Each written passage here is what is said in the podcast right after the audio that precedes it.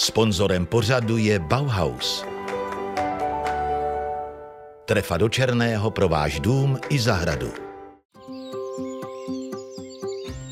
Krásný zelený den, milí posluchači. Máme tady další epizodu podcastu i receptář do ucha a s ní i dalšího hosta. Léto vrcholí a na nás se hrne záplava zralého ovoce a většinu z nás čeká zavařování. Proto jsme si dnes pozvali Moniku Kořínkovou, která má se svou sestrou Renatou podnik Monami. Monami není jen bistro a kavárna, ale i dorty na zakázku, kurzy pečení a výborné marmelády. A právě o nich si budeme s Monikou povídat. Dobrý den. Dobrý den. Každému hostu tady pokládáme na úvod stejné otázky. Máte raději rostliny nebo zvířata? Já jsem asi spíš rostlina. Mně ty zvířata přijdou hodně invazivní. ty rostlinky jsou takový tichý, nenáročný. Co považujete za svůj pěstitelský úspěch? Já ještě do nedávna jsem úplně pěstitel nebyla, takže jsem považovala za svůj velký úspěch, když mi něco nezvadlo. Nezapomněla jsem na to.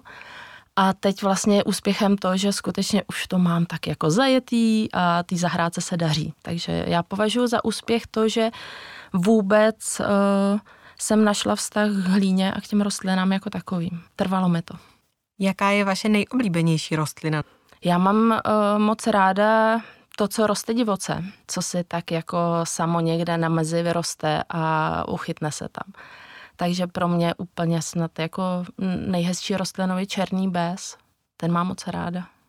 Kdybyste neměla žádná omezení a mohla pěstovat úplně cokoliv, co by to bylo?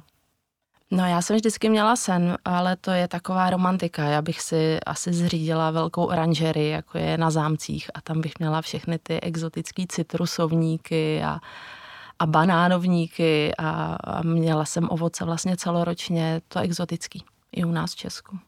A co se vám jako pěstitelce naopak nepovedlo? No, nemůžu říct, že bych měla nějaké neúspěchy, protože těch zkušeností, co se týče pěstitelství, tolik nemám. Já spíš jsem ten zpracovatel. Pak když už to vyroste, tak s tím si umím poradit hezky. A teď už pojďme k vašim marmeládám. Co vás k zavařování přivedlo? A mě k zavařování přivedla nuda na mateřské. S mým třetím synem jsem si říkala, že si tu mateřskou skutečně užiju, protože s předchozíma dvouma jsem hodně pracovala. A chtěla jsem být doma, taková ta maminka, co opečovává miminko, ale s mým nastavením to úplně nešlo, takže když byl Nikolový rok, tak já jsem začala zavařovat a to takovým způsobem, že jsme měli na konci léta 120-150 skleniček ve spíži. A my úplně nejsme marmeládoví jako rodina, že nejsme tolik na sladký.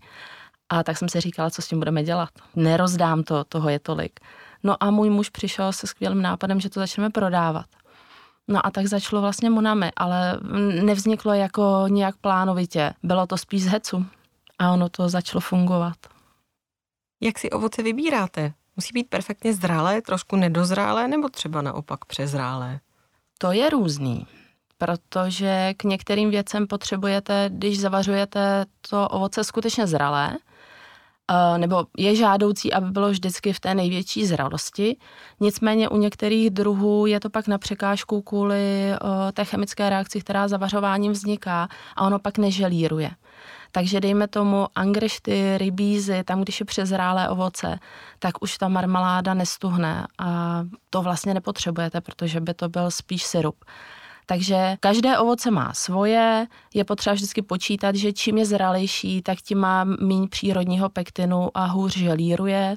Proto mm, když si sbírají eh, lidé to ovoce na zahrádkách, kde ho utrhnete fakt v té největší zralosti. Je to samozřejmě to nejlepší než když si koupíte něco potrhnutého, co pak dozrává na pultě, tak vždycky dělat želírovací zkoušku, když chcete mít marmeládu perfektní a případně přidat trošku toho želírujícího prostředku, který používáte navíc. Marmelády vaříte především z lokálních a sezónních surovin. Kde tedy kupujete ovoce a další přísady?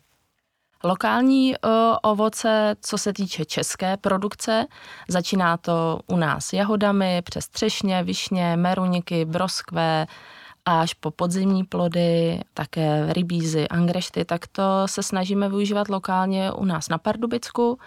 Máme tam svoje sedaře, kteří se chovají eh, k ovoce hezky, šetrně, nestříkají zbytečně, takže to ovoce je krásně zralé, čisté a dostaneme ho od nich v té největší zralosti. Takže zavolají, my si hned jedeme.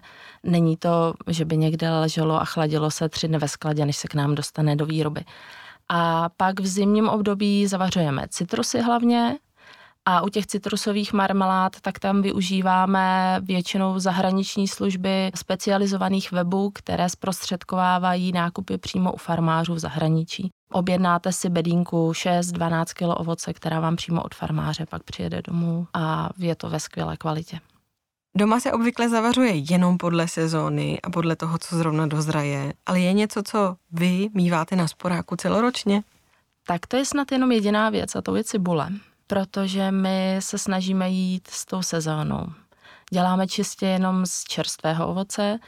Malé šarže, naše výroba je skutečně maličká, nepředstavujte si nějakou velkou průmyslovou výrobu, my to vaříme v desetikilových šaržích maximálně to ovoce a jdeme s tou sezónou, takže fakt z toho čerstvého ovoce, pokud navaříme jahodové marmelády a ty se nám v říjnu vyprodají, tak je budeme mít zase příští rok v červnu, do té doby bohužel nebudou, ale cibule je třeba celoroční a z ní děláme výbornou karamelizovanou cibuli, kterou využijete k grilování nebo k masu obecně.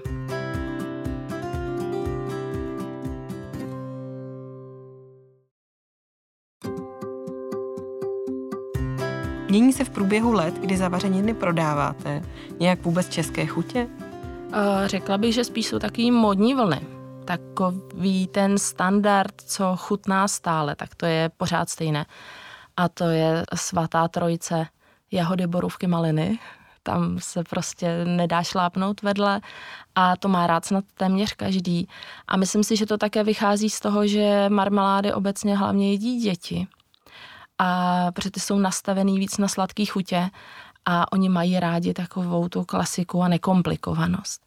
Děláme v Monami hodně takových zvláštních chutí, kde kombinujeme různá koření, bylinky s ovocem a to pak jsou spíš eh, záležitosti pro dospěláky, kteří ocení něco netradičního. Co nejzvláštnějšího jste kdy zavařovali, ať už jde o ovoce nebo jen netradiční přísadu do džemu? Tam bych řekla, a my ji vlastně děláme standardně, tak to je okurková marmeláda. Děláme okurkovou s vanilkou, a je to z klasických salátovek. Výsledná marmeláda, určitě posluchači znají um, okurkovou limonádu, která se běžně podává v kavárnách, můžete si ji dát, je to hodně osvěžující, uh, s citronovou šťávou a ta okurková marmeláda se uh, nejlíp vychutná, když si ji dáte na sladkém pečivu, doporučuji vánočku, mazanec, croissant, loupák a v kombinaci s nějakým čerstvým sírem, třeba s lučinou tak v tahle kombinaci chutí je to naprostá topka a ten, kdo ochutná, tak říká, že ho překvapí, jak je to dobrá kombinace. Vzpomenete si na nějaký experiment, který vás bavil, ale zákazníky moc nenadchl? A o čem jste si naopak nemysleli, že by se dobře prodávalo a zákazníci si tenhle výrobek nebo kombinaci oblíbili? Ono s těmi chutěmi těžko odhadnout. A mě extra těžko, protože já jsem takový věčný ochutnávač a mě chutná skoro všechno a nebojím se těch chutí. Ale většina lidí je hodně konzervativních, takže pak šáhnou třeba po té klasice. I v těch marmeládách to je jako ve všem ostatním, jsou takové jako modní vlny. Takže nastoupí, dejme tomu, citrusová vlna a dva, tři roky je velká poptávka po citrusech. Pak to opadne a zase lidi zajímá mm, například exotické ovoce, že jsme měli dva roky, kdy hrozně se nám prodávalo mango. A je to v takových vlnách, takže si myslím, že spíš jako jde o to se tomu přizpůsobit a nabídnout to, co zrovna, o co je zájem. Za novými chutěmi neváháte cestovat i do ciziny. Jak taková vaše objevná cesta vypadá? Dá se říct, že je nějaká země nebo oblast třeba marmeládovou velmocí a proč? Tak cestování já mám hrozně ráda a to jídlo k tomu neodmyslitelně patří. Pro mě cestování s tím, že bych si nabalila svačiny z domova neochutnala na tom místě, tak to vlastně nedává vůbec smysl, protože i poznávání skrze to jídlo je pro mě poznávání té země. Takže u mě to probíhá tak, že každý den nakoupíme buď to na trhu, ochutnáváme nové věci, které jsme neviděli. Většinou já nesáhnu po tom, co znám, ale zaujme mě to, co ještě jsem nikdy nejedla a stejně tak si v restauracích zkoušíme nový chutě. Je pravda, že to mě pak hodně inspiruje v tom, co děláme i tady v Česku, když se pak vrátíme. Ty inspirace z cest jsou hodně eh, vydatný, bych řekla. A pak jste se ptala na marmeládovou velmoc. To je paradoxně Anglie. To je zvláštní, protože Anglie jako taková vlastně nemá moc předpokladů k tomu, aby byla marmeládou velmocí, aby tam uzrálo ovoce a měli ty nejlepší podmínky, co se týče vstupních surovin, ale vzniklo to historicky. K tomu je hezký příběh, kdy jakýsi anglický hokinář, tuším někdy v 18. století, objednal pomeranče ze Španělska eh, na volný prodej do svého obchodu, ale nějakým nedopatřením mu dorazily sevilský pomeranče a ty jsou hořký, ty se vlastně nedají pozřít v tom syrovém stavu téměř. A manželka toho kináře, protože mi to přišlo strašně velké množství, byla velmi šetrná a říkala si, co s tím uděláme, to přece nevyhodíme. A tak to zkusila zavařit a uvařila marmeládu z těch sevelských pomerančů, která je první jako doloženou marmeládou uvařenou na anglickém území citrusovou. A tam si to lidé nějakým způsobem strašně oblíbili, kupovali a vznikla tím tradice citrusových marmelád v Anglii. A to tak silná, že eh, dodnes vlastně je to tak, že marmeládami můžou být označovány pouze zavařeniny citrusové, ostatní jsou džemy. Anglie si v této oblasti drží prvenství, koná se tam i velká soutěž celosvětová eh, v marmeládách citrusových. Takže já bych skutečně řekla, že to je takový lídr marmeládový a má to ohromnou tradici, když se tam dáte anglickou snídaní, dostanete citrusovou marmeládu. Léto a čas dovolených je v plném proudu. Užijte si ho podle vašich představ a přijďte si vybrat do odborného centra Bauhaus ze široké nabídky zahradního nábytku, pergol, markýz, slunečníků, grilů, bazénů, výřivek a bohatého příslušenství potřebného pro pobyt na pláži nebo na zahradě. Bauhaus. Když se to má podařit. Je něco, co děláte stejně jako vaše babička nebo maminka? A existuje nějaký postup, pomůcka, které oni dřív neznali a vám dnes v práci pomáhá?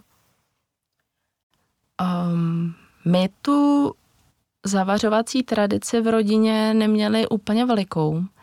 Babička z maminčiny strany tak měla velkou zahradu. A já si vzpomínám, že jako děti jsme tam hodně jezdili na česání rybízu, ale to teda byla strašná otrava.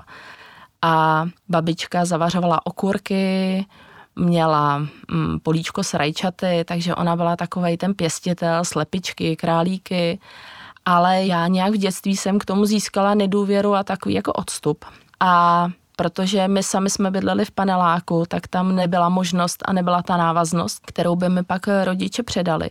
A já skutečně jsem se k tomu dostala, řekla bych, až po svém 35. roku, že mi země, její dary, to, co nám přirozeně nabízí a čeho my si kolikrát nevážíme, tak začalo dávat uh, smysl a začala jsem v tom nacházet tu krásu. Takže tam bych řekla, že jsem k tomu spíš došla vlastním zráním a věkem, než nějakou rodinnou tradicí. A to, co naše maminky, babičky neznaly, no já si naopak myslím, že ta generace našich babiček znala téměř všechno. A my jsme to nějak jako pozapomněli a teďka se teprve znovu rozpomínáme a objevujeme znova Ameriku, ale oni to všechno věděli. Jakou zavařeninu máte vy sama nejraději? A jak ji vlastně nejraději jíte nebo používáte? No já říkám, že mám vždycky nejradši tu, co zrovna mám v hrnci. Když to ochutnám a je to čerstvý, protože z toho fakt sálá ten život, ta rostlina. Pro mě, když už pak se to zavaří, tak je to jako uzavřená záležitost a jak jdeme tou sezónou, tak pořád se mi to obměňuje. Ale když bych měla jednu jedinou vypíchnout, tak já mám ráda šípkovou. Ona je teda extrémně náročná na výrobu, ale ten výsledek stojí za to a pro mě je to esence nějakého jako češství nebo takového odkazu eh, k historii, k tomu, jak zavařovaly naše babičky, k tomu, že na šípky si můžete dojít a natrhat si je, jste někde na mezi v přírodě. Pro mě to znamená takový sepětí s přírodou. Já ty šípky fakt mám ráda, takže, takže šípková. Hmm. Je nějaká marmeláda, na kterou jste nejvíc pyšná? Co se týče úspěchů, tak bych asi nejvíc měla být pyšná na pomerančovou sportským vínem a z fíky, která vyhrála ve zmiňované soutěži v Anglii zlatou medaili. Takže byla oceněná jako jedna z nejlepších marmelád na světě, ale já asi nejvíc mám ráda tu naši šípkovou. Já se nemůžu pomoct. To je prostě topka. Vy zavařujete i slané marmelády nebo mostardy. Můžete je našim posluchačům nějak přiblížit? To jsou marmelády, které jsou v kategorii uh, čatný a slaných marmelád, které se dají použít k masu, k sírům, k paštikám. A jsou to většinou marmelády, kde se kombinuje nějaká chuť. Samozřejmě ovocná, pokud pominu cibuli například, se které děláme čatný, anebo tu karamelizovanou cibuli, ale je to marmeláda z ovoce. Teďka mě napadá momentálně třeba meruňková marmeláda, sezóna meruněk se blíží a my děláme meruňkovou na sladko, do které přidáváme vanilku, ale přidáváme tam i najemno nakrájené zelené čili papričky, ne příliš pálivé, a zelený pepř, který pak v té marmeládě krásně křupe. A tahle marmeláda je vhodná k sírům. Když se dáte večer vínko, eh, síry na prkénko a k tomu tuhle marmeládu, tak to vám to chvíli krásně prosvětlí a ozvláštní. Je to hezký chuťový zážitek. Takže to je třeba k sírům, pak děláme ještě různá čatný. Napadá mě čatný ze žlutých rajčátek, které děláme s římským kmínem. Je to taková orientální chuť a to zase využije k rybě, k drůbežímu masu, Hodně jsou ta čatný a ty slané marmelády specifické, že se hodí k jednomu určitému jídlu a vlastně párují se s ním. Není to tak, že byste si to namazali na chleba. Já jo. Taky. Hmm. Tak jo. I tak lze.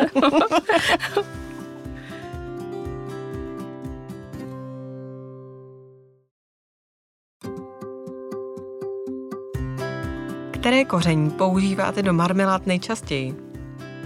Používáme klasiku, jako je vanilka, skořice, eh, to, co znají všichni, ale já pak mám ráda hodně exotická koření, takže pro mě je třeba hodně zajímavý kardamom nebo fazoletonka. Ta škála toho koření je skutečně široká a hodně je mícháme dohromady, že to není jenom jedno druhé koření. Pak vyrábíme i syrupy, teď mě zrovna v hlavě napadla kombinace Eh, našeho višňového syrupu se šalvějí, kde používáme třeba jako i byliny. Takže snažím se vždycky najít kombinaci, která je do jisté míry překvapivá, ale zároveň harmonická. Je nějaká surovina, se kterou bychom měli raději šetřit, aby nepřebyla chuť všeho ostatního? Třeba banány nebo nějaké koření? Banány, to...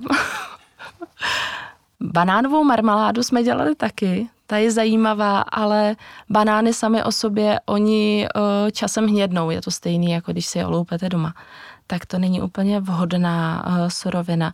Ale co se týče koření, tak to mě napadá, my občas do marmelád používáme čili, ale takovým tím způsobem, že když pak ochutnáte tu marmeládu, tak jíte sladkou marmeládu a jenom vzadu uh, na koření jazyku vás tak jako zašimrá že tam cítíte, že tam to čili trošku je, ale není to tak, že by vám hořela pusa. A pro mě třeba čili je koření, který skutečně má udělat jenom takovou jako třešničku na dortu, ale nemáte mít oheň v ústech. Tak zrovna s čili bych byla hodně opatrná ale chápu, že někdo si to užije fakt jenom, když mu ta pusa hoří a má ten požitek z toho, že je to ostré. Ale obecně to čili mně přijde vlastně rafinovaný v tom, že dokáže udělat jenom takový ten poslední tón, chuťovej. Nechce prozradit třeba, jak toho dosahujete? Nemusíte, to je jenom dotaz. Jsme uměřený v používání, ale je to o tom konzistentně vybírat, protože uh, čili má různé pálivosti, takže si musíte vybrat svýho výrobce, uh, přímo čili, kterou má určitou pálivost a když to budete používat do té marmelády, tak si vychytat to množství, který tam použít. Ono pak také, když to zavaříte, tak to chutná jinak trošku, než po určité době, kdy se to rozleží v té skleničce. Takže pokud někoho zajímá experimentovat s těmi chutěmi marmelád, tak zkoušejte. Ono to dopadne a málo kdy se vám stane, že to budete muset vylít úplně, ale časem uh, rok od roku ty chutě budete cizelovat. To určitě. Je každá várka originál, nebo se snažíte dodržet naprosto stejné složení? Uh, složení, co se týče receptur, máme stejné, ale každá várka je jiná. Ono to ovoce je živý organismus, to není tak, že máte nějakou standardizovanou jahodu, protože i v průběhu té jahodové sezóny uh, naše dodavatelka má na poli třeba 10 druhů jahod a každá ta jahodová odrůda je trošku jiná. Takže máme základní recepturu, vaříme marmeládu, ale pak, když už je to v tom hrnci, tak je to potřeba ochutnat, doladit. Záleží taky na mé momentální náladě, rozpoložení, takže každá ta várka, každá šarže je naprosto jiná. A to mi přijde na tom vlastně hezký, že, že nemáte unifikovanou chuť, kterou najdete v tom regále celoročně, pořád stejnou, ale že vždycky tam je nějaký moment, na který se můžete těšit, že vás překvapí. Co máte teď v plánu? Já mám plány vlastně žít každý den tak, aby byl tím dnem, který je naplněný v tom životě. Já si velmi uvědomuju, že taky může být poslední. A mm, za mlada jsem měla velký plány, jakože plánujeme pětiletku, desetiletku, tak to už doopravdy nemám, už jsem si to odžila. Takovou tu cílevědomost a napříjmenost a teďka asi stačí jenom být každý den si to užít s milými lidmi, s tím, že mm, moje ruce vytvoří něco hodnotného a smysluplného, že vidím, uh, že ten můj výsledek práce má smysl v tom, že někoho potěší, že dělá radost, uh, že mám od těch lidí zpětnou vazbu, protože se s nimi potkáváme a máme mezi svými zákazníky hrozně moc přátel a kamarádů a žijeme v té přátelské atmosféře. To mi přijde snad jako nejdůležitější. Takže můj plán je eh, to zachovat si eh, zdraví, mm, dobrou mysl a úsměv na tváři. A to by bylo pro dnešek všechno, milí posluchači. Dnes jsme si o zavařování povídali s Monikou Kořínkovou. Za jejími marmeládami, ale i dorty a zákusky si můžete udělat výlet do Srnojet u Pardubic, nebo si jejich zboží objednat na flair.cz lomeno Monami. Moniko, děkujeme a naslyšenou. Moc děkuji za pozvání. Hezké léto. Jestli vás zajímají další typy na zavařování a netradiční příchutě marmelád, podívejte se na náš web ireceptář.cz.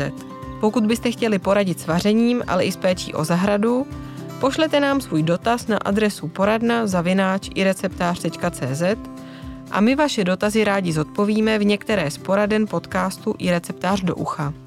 Těším se, až se tu opět uslyšíme a ať vám to roste.